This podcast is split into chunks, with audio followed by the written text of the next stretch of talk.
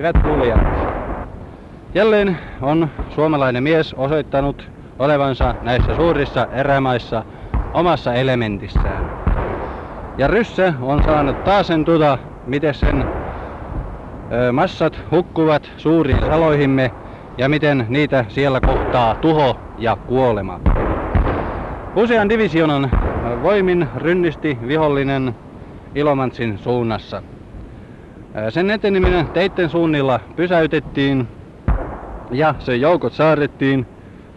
Ja niinpä viime päivien ankarissa rajuissa tuhoamistaisteluissa on laajat vihollisen miehittämät alueet puhdistettu viimeisestäkin ryssästä.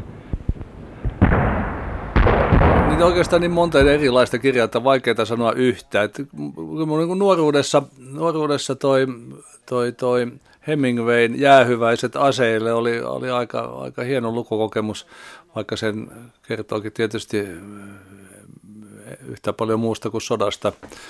Ja sitten joskus, joskus nuorena miehenä, niin Paavo Rintalan sotilaiden äänet on ollut minusta, minusta hieno sotakirja ja Tolstoi, Sota ja rauha on tietysti semmoinen, jonka palaa aina kymmenen vuoden välein ja huomaa, että miten paljon enempi sitä aina ymmärtää, mitä vanhemmaksi tulee. Kirjallisuustutkija Juhani Niemi on luokitellut ja kartoittanut jatkosotaa käsittelevää proosaa SKS vuonna 1987 julkaisemassa viime sotien kirjat tutkimuksessaan. Ja kirja hienossa kannessa on kerätty muutamia sotaromaaneja. Siellä on muun muassa Sinun talvisota-romaanisi ja sitten Erno Pasilinnaa korpisotureiden matkoja ja tietenkin Väinölinnan tuntematonta sotilasta, mutta Niemi aloittaa jatkosotaa koskevan proosan kartoituksen TK-miesten eli propagandaosaston sodan-aikaisista tekemisistä. Armas J. Pulla, ryhmien Romppainen sotivat jo siellä. Kainuun Sanomien päätoimittaja Jussi Kukkonen avaa peliä Ryssän kintereillä tekstillä. Pentti Haampään nykyaikaa vuonna 1942 ehtii jo sitten sodan aikana yhdeksän miehen saappaat 45. Olavi Paavolaisen synkkä yksinpuhelu on Niemelle tärkeä vuodelta 1946 ja tähän sodan jälkeiseen seuraan pääsee sitten vasemmistolainen suuntaus, johon Niemi lukee muun muassa Turtiaisen palasin kotiin, Sinervon pilvet, Pennasen elokuun päivä ja Vuolio enkä ollut vangin. Uula Aapan sissipartio iskee ensimmäisen kerran vuonna 1950 ja 54 Jussi Talve ystäviä ja vihollisia sekä Väinö Linnan tuntematon sotilas – Veijo Merenmanilla köysi muutamaa vuotta myöhemmin ja Reino Lehväslaihon panssarisota ja Niilon lauttamuksen vieraan kypärä alla saavat sitten paikkansa tässä Niemen listassa. Jatkosodan kirjallisen kuvaa astuvat myös kaukopartiospesialistit Esa Anttala ja Jukka L. Mäkelä ja Paavo Rintalan pojat ja Sissi Luutnantti tulevat nahkapeitturien linjaa unohtamatta.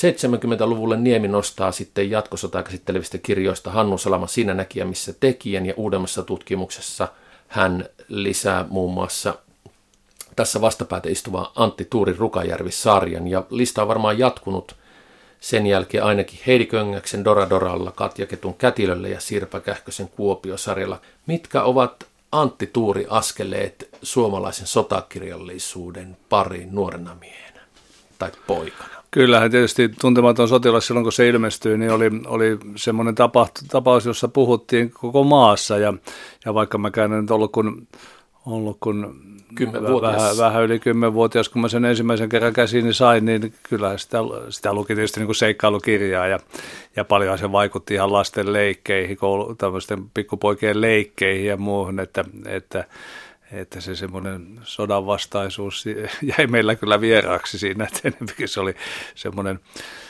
semmoinen tota, jännittävä, sota, jännittävä seikkailukirja, johon, johon tutustuttiin.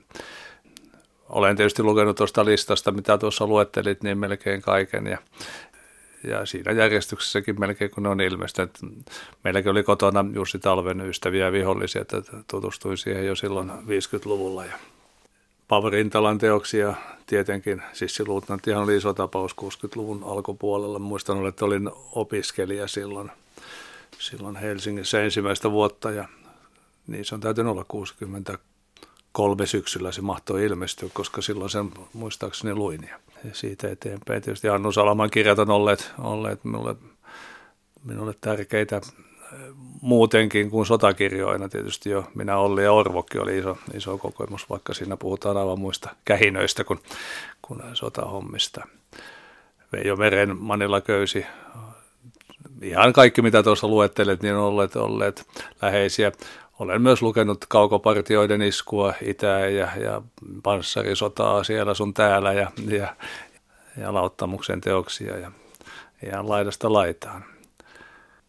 Luulen, että itselleni, että, että itsekin rupesin kirjoittamaan sodasta. Lähti oikeastaan liikkeelle siitä, että haastattelin hyvin paljon sotaveteraaneja silloin, kun tein Pohjanmaan romaania ja oikeastaan halusin silloin löytää sellaista väkeä, joka olisi ollut osallisena Mäntsälän kapinassa ja ollut Mäntsälässä silloin 32. Ja sitä varten kuljin, kuljin sot, sotaveteraanin kanssa, joka, joka minua opasti siellä niin, niin pitkin Pohjanmaata ja haastattelin ihmisiä.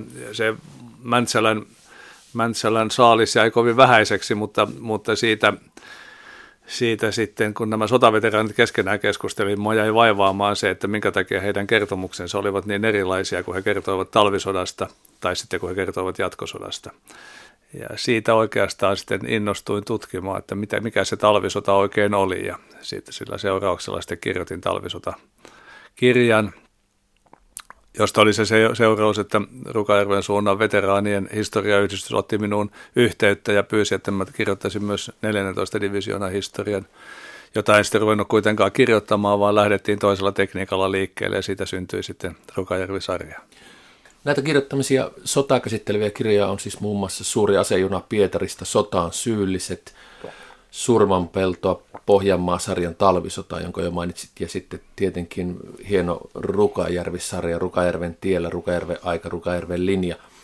Tuossa Olli Saarella on tehnyt tästä Rukajärvi-sarjasta elokuvankin, mutta tässä on erikoinen tämä Rukajärvi-sarjan syntyhistoria. Niin kuin mainitsit, haastattelit veteraaneja ja kirja takakansiliepeen tietojen mukaan yli 600 veteraania sekä miehiä että naisia, niin minkälainen oli tuo kirjoitusprosessi sitten?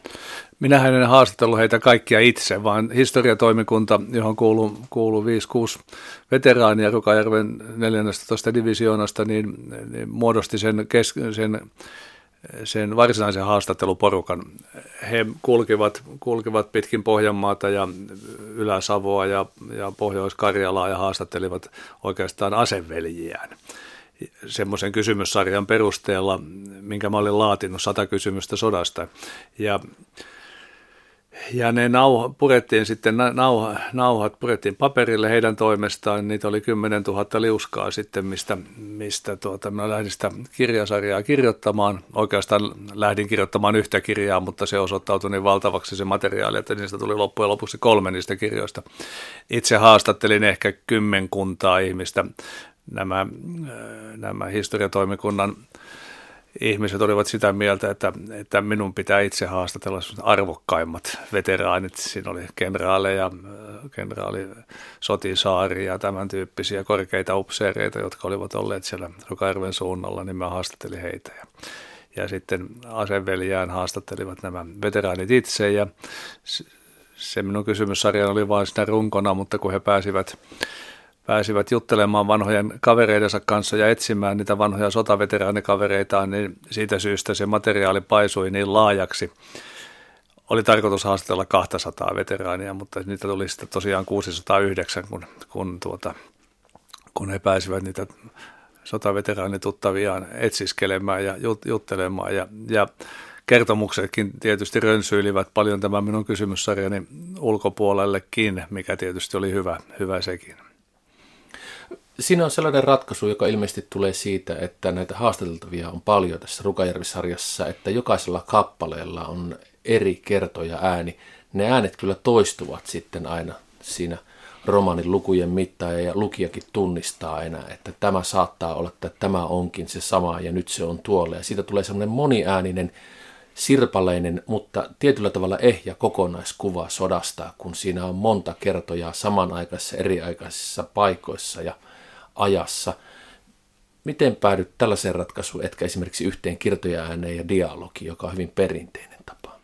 Tämä ratkaisu oikeastaan äh, lähti siitä, että olin pitänyt aina sitä Paavo Rintalan sotilaiden äänet ja sodan ja rauhan äänet kirjoista, jossa hän käyttää samaa tekniikkaa sanoen kuitenkin kertojan nimen, mutta mulla tosiaan se materiaali oli niin laaja, että mä päätin olla myös sanomatta kertojan nimen.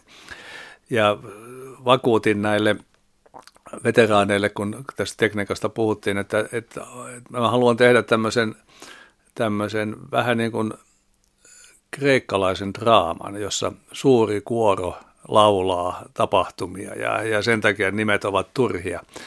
Ja, ja he sen hyväksyivät. Ja minusta se on, on tosiaan vaikuttavaa, että lukijan, tai, tai sillä lailla tehokasta, lukijan ei tarvitse ruveta miettimään, että mikäs, mikäs ihminen tämä nyt oikein on ja onko tämä tuttu vai mikä tämä on, ja, vaan, vaan, vaan jokainen kertoo tapahtumaan sillä tavalla, kun, kun hän on sen nähnyt, nimeä ei mainita. Ja se, mikä minua myös viehätti siitä, että, että miten ihmiset saattavat kertoa eri tavalla saman tapahtuman, kun he ovat nähneet sen vähän eri kulmasta, joka tosiaan se täydentää sitten sitä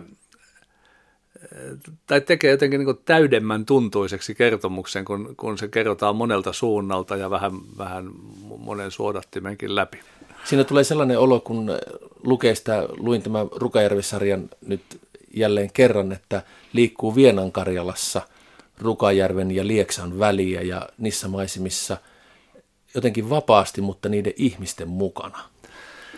Upseeri, aliupseeri ja sotamies kertovat oman näkemyksensä siitä, niin, niin, niin antaa sille semmoista laajaa pohjaa joka, jokaiselle tapahtumalle, mitä sinä kertoo, isolle tai pienelle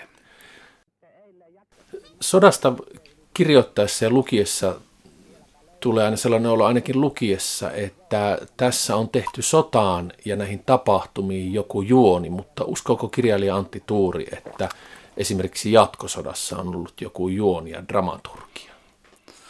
Jälkeenpäin ajatellen tietysti, että ensin henkilöt esitellään, sitten solmitaan kohtalon langat ja lopussa Jumalat lepytetään. Se, se on draaman laki ja näinhän siinä kävi ensin kutsutaan näyttelijät esille Vienan Karjalaan tai Kannakselle tai mihin tahansa. Ja kohtalon lankoja solmitaan jokaisen kohdalla siellä. Osa haavoittuu, osa jää henkiin, osa kaatuu. Ja lopulta, lopulta tulee ilmoitus, että on tullut rauha. Sä sanoit tuossa ohjelman alussa, että sotaveteranit, joita olet haastatellut ja joiden kertomuksia olet lukenut, kertovat aivan eri tavalla talvisodasta kuin jatkosodasta. Olet kirjoittanut myös 18 tapahtumista, niin onko jatkosota jotenkin erilainen tai millä tavalla erilainen kuvattava jatkosota sitten on kirjailijalle? Jatkosoda on tietysti aivan perusta, perusta kirjailijan kannalta on se, että se kesti niin kauan. Siinä tapahtui niin monenlaisia asioita ja siitä on voitu kirjoittaa monta romaania, jossa on aivan romaanin kaari. Sen sijaan talvisota on tapahtumasarjana tapahtumasarjana, varsinkin jos aivan eturintamasta kirjoittaa, niin aika yksi, yksinkertainen. Miehet viedään kannakselle, ovat siellä 105 päivää ja joka hengessä tuodaan takaisin sieltä. Se ei oikein ole semmoinen niin kokonaisen romaanin, romaanin kaari ja sen takia minäkin, minähän nimitin talvisotakirjan kertomukseksi, koska minusta se ei ole oikein semmoinen puhdasverinen romaani, sitä puuttuu joitakin semmoisia tasoja, joita romaanissa mun mielestä ne pitää olla kansalaissota on tietysti niin kaukana, että, että tota, siitä on, on jo helppo kirjoittaa ihan mitä tahansa romaaniakin, että, että siihen voi liittää niin monenlaista muuta, muuta tasoa kuin pelkät sotatapahtumat. Itsehän on kirjoittanut, mitä, mitä kansalaissotaan on sijoittanut, niin, niin kirjoittanut aika lailla suppeasta ajasta tai suppeasta tapahtumasarjasta, niin, niin kuin niin kuin tämä surman pelto, joka tapahtuu oikeastaan aivan kaikkien taistelujen ulkopuolella siellä uuden Karpyyn vankileirillä, joka kyllä oli hämmästyttävä tapahtumasarja, ja kun mä sitä ensimmäistä kertaa luin, niin ihmettelin suuresti, että tämmöistä on voinut tapahtua, ja, ja en minäkään korkean ikäni, korkeasta iästäni huolimatta ollut kuullut silloin, silloin mitään, mitään tämmöisestä, tämmöisestä vankileiristä, jossa niin epäinhimillisesti kohdeltiin venäläisiä sotavankeja, joilla oikeastaan ei ollut koko asia, koko sodan kanssa mitään tekemistä. Että he, he, he, he oli, heidät oli riisuttu aseista Pohjanmaalla ja ilmoitettu, että heidät eristetään vain siksi aikaa, että kun, kun sota on ohi, niin sitten heidät lähdetään takaisin kotimaahan, mutta sitten, kun sinne sitten joutui semmoinen tai nimitettiin sellainen komendantti, joka vaikutti enempikin saksalaiselta keskitysleirikomendantilta, niin tilannehan muuttui aivan kamalaksi. Hyvät kuuntelijat, me seisomme Syvärin rannalla. Te saitte hetkinen sitten tiedon, että Syväri on saavutettu ja meikäläiset joukot ovat siis edenneet jo sille rajalle asti, mitä meidän piireissämme, hyvinkin suljetuissa piireissä on monta kertaa puhuttu ja haaveiltu, mutta jonka saavuttaminen on tuntunut aina saavuttamattomalta unelmalta. Nyt olemme kuitenkin sen joen rannalla, olemme Syvärin rannalla. Tämä joki on noin 200 metrin päässä. Minä olen eräänlaisessa suojakuopassa tai suuressa montussa niin, että vihollisen piiskotykkien granaatit eivät pääse aivan suoraan silmille tulemaan. Ilta on melko hiljainen niin, että täällä toimintaa itse asiassa ei paljoakaan ole, mutta aina sitä sen verran on, että täällä saa pitää silmänsä ja korvansa auki. Tämä tie, joka johtaa Syvärin rantaan ja siitä ylitse Lotinan peltoon, on erinomaisen leveä autotie, mutta sitä myöten ei voi suinkaan autolla hyristellä eikä kävelläkään, sillä se on koko ajan vihollisen tulenalaisena ja myöskin tähystyksen alaisena. Syvärin toiselta rannalta Lotinan peltoon johtaa silta, joka on, paljonko se nyt olisi, vaikea arvioida tuon joen leveyttä, mutta taitaa sille leveyttä olla parisataa metriäkin tällä kohtaa. Silta on puinen, josta noin 60 metriä tuolta keskeltä on palanut tai on räjäytetty niin, että sitä myöten ei vielä vähän aikaan voida huristella yli. Vihollisen asemat ovat tuolla Lotinan pellon kaupungin laidassa. Ja meidän asema... Dosendo-kustantaja on julkaissut uudelleen tänä syksynä jatkosotaan liittyviä teoksia muun muassa päiväkirjoihin perustuvia, joista yksi on saksalaisen kenraali Waldemar Erfurtin sotapäiväkirja vuodelta 1944. Jalkaväen kenraali Erfurt toimi jatkosodassa Suomen päämajan saksalaisen yhdysesikunnan yhteysupseerina ja välitti viestejä kahden maan päämajojen välillä ja perusteli Suomen ratkaisuja saksalaisille. Pyysi sinua lukemaan tämän kirjan, niin minkälaisia olivat kirjailija Antti Tuurin lukukokemukset ja havainnot tästä päiväkirjan luonteesta sotakuvauksen suhteen? Minusta se oli hyvin mielenkiintoinen ensiksi se koko päiväkirja ja oli, oli hienoa lukea se. Se jätti myös paljon kysymyksiä tai herätti kysymyksiä.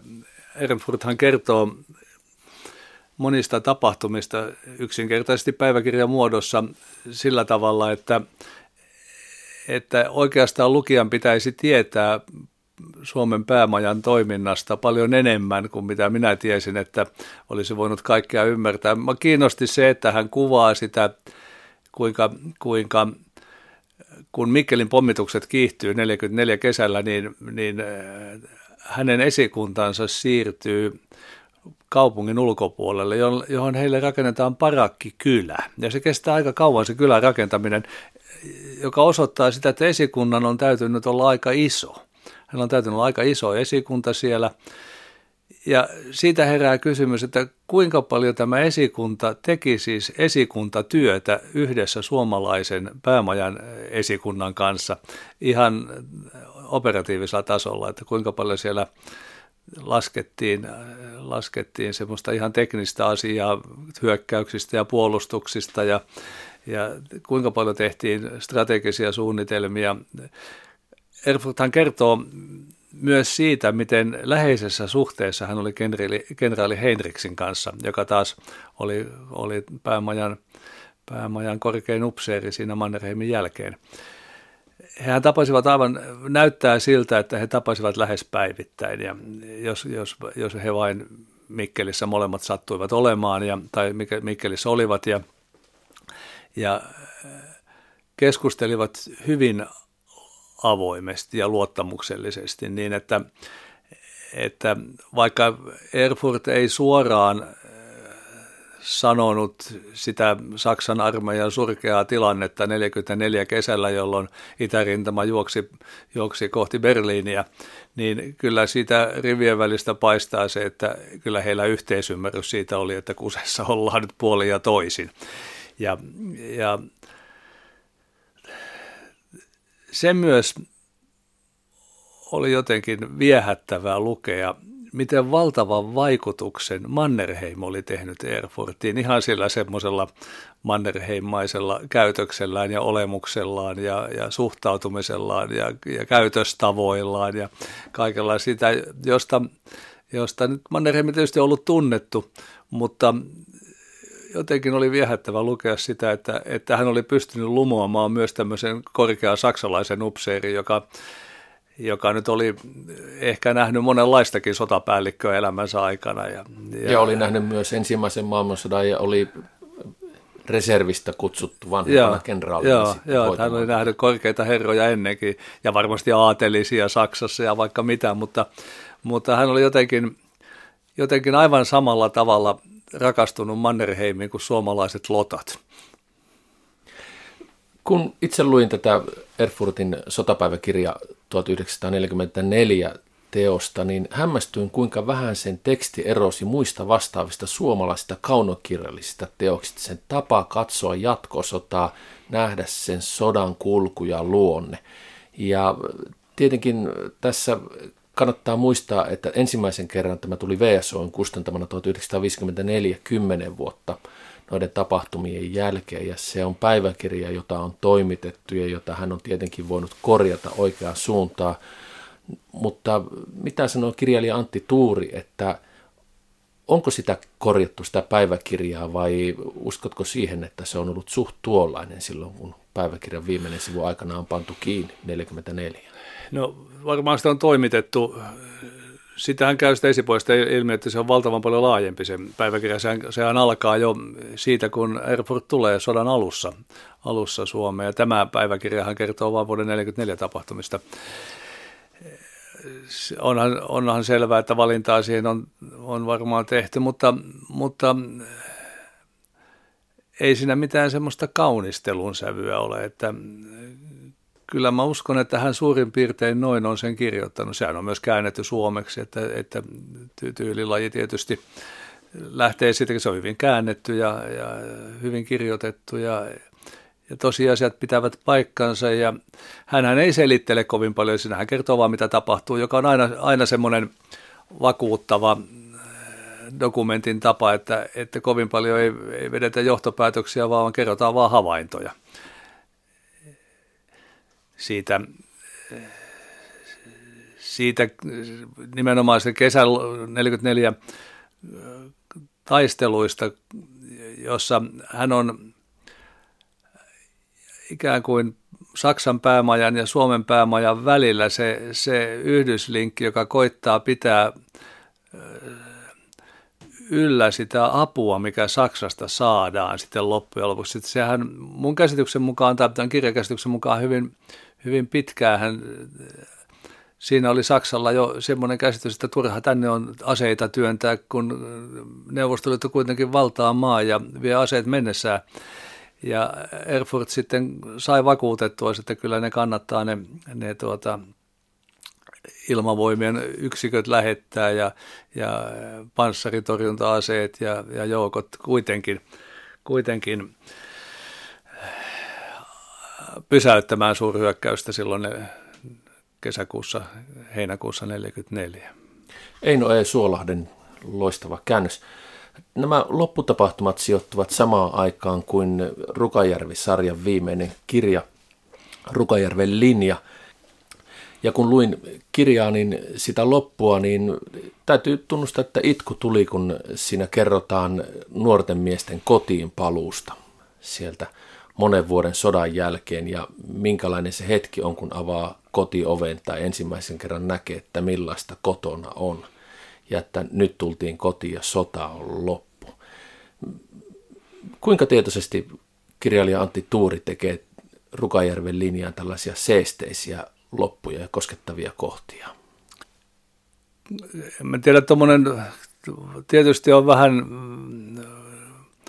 vaistonvaraista tuommoinen valinta, mitä valitsee yleensäkin kirjaan materiaalia. Ja loppuhan on tietenkin tärkeä kirjassa, niin että lukijalle jää sitä semmoinen olo, että ei tätä tullut turhaa luetuksi tätä, tätä kirjaa.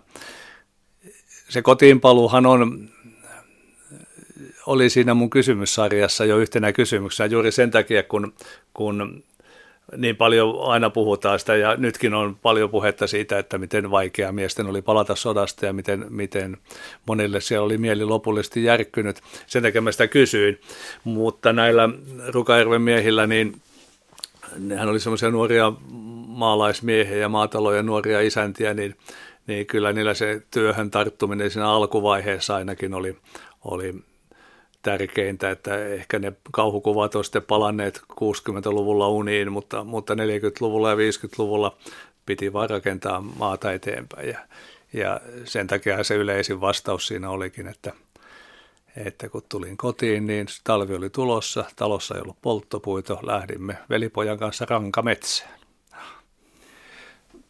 Mikä on sotaa käsittelevän proosan kirjoittamisessa kaikista helpointa? Mikä tulee ikään kuin itsekseen sinun kohdallasi?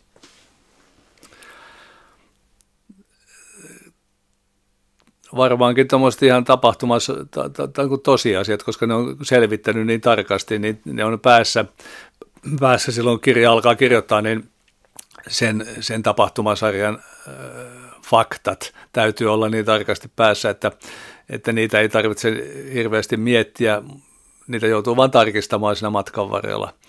Ja vaikeinta on tietysti saada tekstistä semmoinen, että joku jaksaa 300 sivua paksun kirjan lukea läpi. Kun kirjoitit Rukajärvi-sarjaa, siinä on satoja sivuja aina jokaisessa romaanissa, niin minkälainen työ se on? Montako kertaa kirjoitit puhtaaksi?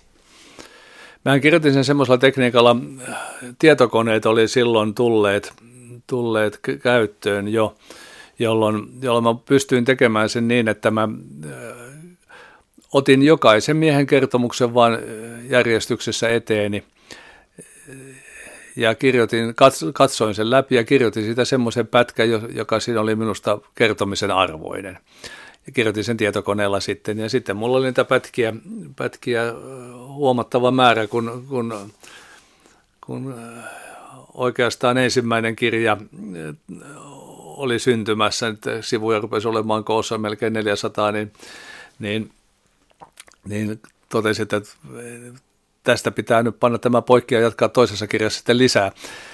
Ja sitten, sitten kun ne sotatapahtumat oli yksiköiden kautta tai jokaisen yksikön kohdalla suurin piirtein tiedossa, niin ne pystyy sitten sijoittamaan niille, niille ajoille eh, niihin tapahtumiin kunkin kertomuksen. Ja sitten nämä käytiin vielä hyvin tarkasti läpi tämän historiatoimikunnan toimesta niin, että, että kun he lukivat sen, niin joidenkin juttujen kohdalla on, että tämä mies on muistanut väärin, että hän ei ollut voinut olla tuolla paikalla tähän aikaan, että se yksikkö oli ihan muualla. Ja ne tietysti sitten poistettiin.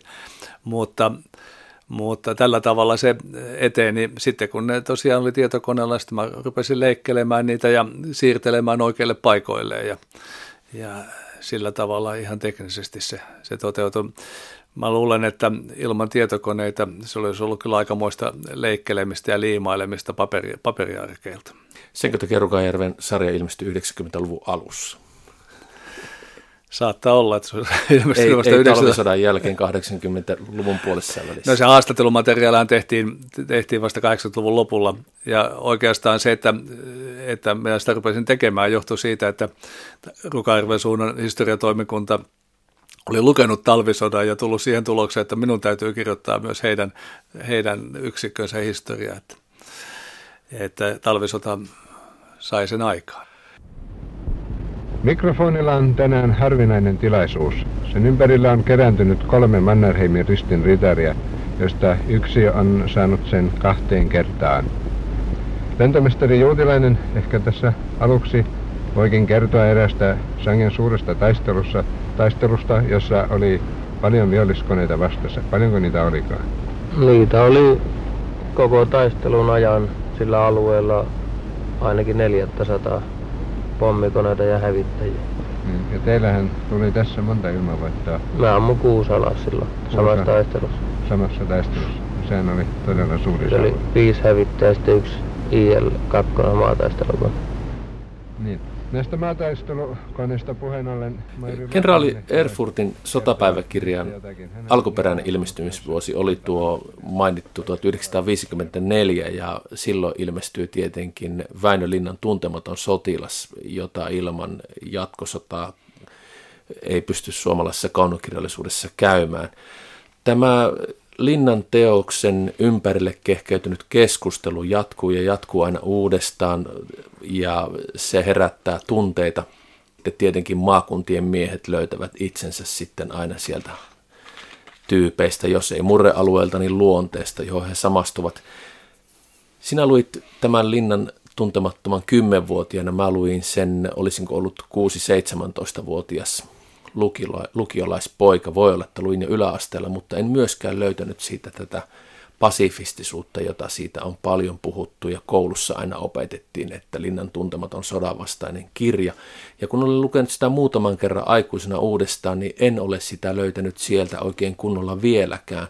Sillä minulle käy aina niin, että jos samastun johonkin hahmoon ja hänelle käy huonosti, haavoittuu tai kuolee, niin se kyllä siirtyy syrjään siitä – mutta niiden nuorten miesten kanssa, jotka selviävät sodassa hengissä, niin minulla on aika mukavaa siellä, niin kuin heilläkin tuntuu olevan. Se on melkoinen seikkailu, siellä ollaan tien päällä ja on vielä aikamoista toimintaakin ja hurttia huumoria ja erittäin hyvää ja sitoutuvaa toverihenkeä.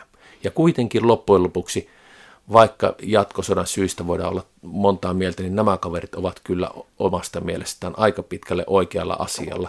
Ja ovatkin. Hehän puolustavat pääasiassa omaa henkeään, eivätkä tee kauhean miten esimerkiksi siviiliin kohdistuvia rikoksia.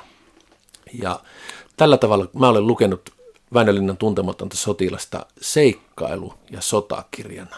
Niin miten sinulle on käynyt tekstin kanssa vuosien mittaan? Mitä sanoo Antti Tuuri?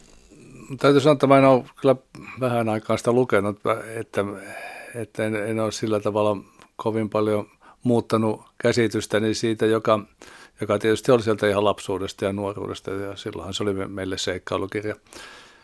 Mutta uskon kyllä, että, että se on hyvä kirja. Sillä tavalla, niin kuin Tolstoi sanoi, että kirjailijan tehtävä ei ole olla opettaja eikä saarnaaja kirjailija, on etsiä ja parhaassa tapauksessa lukija voi etsiä hänen mukanaan. Niin, se ei minustakaan tee sitä yhtään huonommaksi, vaan se, että sillä on joku virallinen tulkinta, että se on pasifistinen kirja. Onko merkitystä, onko sotakirja sodanvastainen vai ei lukijalle? Kun sinä luet itse niin mikä, se, mikä on sitten sodanvastaisuutta? Kyllä mun mielestä sodanvastaisuutta on nimenomaan sodan kuvaaminen sillä tavalla, että, että ei sinne, kun, kun lukee oikeanlaisen hyvän sotakirjan, niin ei sinne mukaan mieli tee. Että mieluumista lukee olohuoneessa istuen nojatuolissa, kun, kun on siellä niissä olosuhteissa mukana – omasta armeijasta kokemuksestahan muistaa, miten, miten, miten jotenkin tuskastuttavan tympeää oli esimerkiksi kulkea isojen aseiden kanssa metsässä. Joku Lahti, Saloranta, pikakivääri selässä, niin polkupyörällä sen kanssa ajaminen tai, tai syöksyveneen kantaminen porukalla jossakin lepikossa, niin ne oli todella niin kuin tylsää hommaa ja sitten olisi vielä pitänyt ajatella, että joku koko ajan yrittää ampua. niin, niin, niin just tuommoiset pienet asiat, niin tuommoisten pienten asioiden ymmärtäminen sotakirjoissa, niin niistä pääsee semmoiseen tunnelmaan, että ei tänne, tänne ei tee mieli. Isäni kertoi, hän oli jatkosodan, jatkosodan koko ajan mukana, hän kertoi, että kun hän tuli Helsinkiin opiskelemaan syksyllä 1944, Helsingissä oli valtava asuntopula ja hän sai museokadulta semmoisen alivuokralaiskämpän, joka oli kaksi metriä kertaa neljä metriä suuri. Ja vuokraemäntä vähän sillä pahoitelleen sanoi, että onhan tämä vähän pieni, mutta parempaa ei ole tarjolla. Niin isä kertoi, että hän sanoi sille, että hän on neljä vuotta maannut maakuopassa. Tämä tuntuu oikein hyvältä. Mikä on ihmeellisin tai käsittämättömin tarina, jonka olet jatkosodasta lukenut tai kuullut? Tapahtuma tai yksittäinen tarina? Kyllä Rukajärvi-sarjassa oli paljon semmoisia merkillisiä tarinoita ja, ja yksi semmoisia mieleenpainuvimpia sieltä sitä materiaalista, minkä laitoin kirjaankin tietysti, oli, oli semmoisen sotilaan kertomus aivan jatkosodan alkuvaiheesta. Pari kuukautta oli sotaa käyty, ehkä sitäkään. Ja suomalaiset joukot vallatti, va, yritti, tällä olevat valtaamassa Rukajärven kauppalaa. Ja tämä yksikkö, mihin tämä mies kuului, niin joutui ylittämään siellä pohjoispuolella suuren, suurta suota, suoaluetta. Ja se, ne oli sitten yötä siinä, siinä suoalueella odottaen sitä varsinaista hyökkäystä.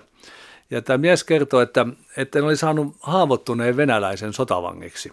Ja se, se, sitä hoidettiin sen niin kuin ihmistä hoidetaan ja se nukkui siinä nuotion vieressä haavoittunut, kun ei sitä minkään voitu sieltä lähteä viemäänkään, eikä se ollut ehkä niin pahasti haavoittunutkaan, että sitä olisi pitänyt minkään joukkosidontapaikalle viedä. Mies nukkui siinä aamulla, ja tuli joku ali, aliupseeri, joka ampui sen vangin. Ja se, mikä minusta oli niin merkittävää sen miehen kertomuksessa, niin hän sanoi, että hän oli ollut kaksi kuukautta siis sodassa, että en minä sitä ihmetellyt, että se aliupseeri sen sotavangin ampui. Mutta sitä minä ihmettelin, miten vähän se enää minuun koski. Se oli musta jotenkin hurja kertomus. Olet syntynyt ensimmäinen päivä lokakuuta 1944 ja täytät siis aina tasavuosikymmeniä silloin, kun jatkosodan loppuminen nousee kerran kymmenessä vuodessa keskusteluaiheeksi. Ja niin käy näinäkin viikkoina. Onko tällä syntymäpäivän ajankohdalla ollut Antti Tuurille vuosikymmenten saatossa merkitystä? No en mä sitä ole koskaan mitenkään jatkosota liittänyt, liittänyt. Se nyt vain me olimme näitä, tätä ikäluokkaa, joka oli lomilla tehtyjä ja sitten onnistuimme, onnistuimme syntymään, kun Venäjän Neuvostoliiton kanssa sota oli juuri päättynyt. Hyvä ratkaisuhan se on noin syntymän kannalta ollut. Kiitoksia haastattelusta ja hyvää tulevaa syntymäpäivää. Kiitos.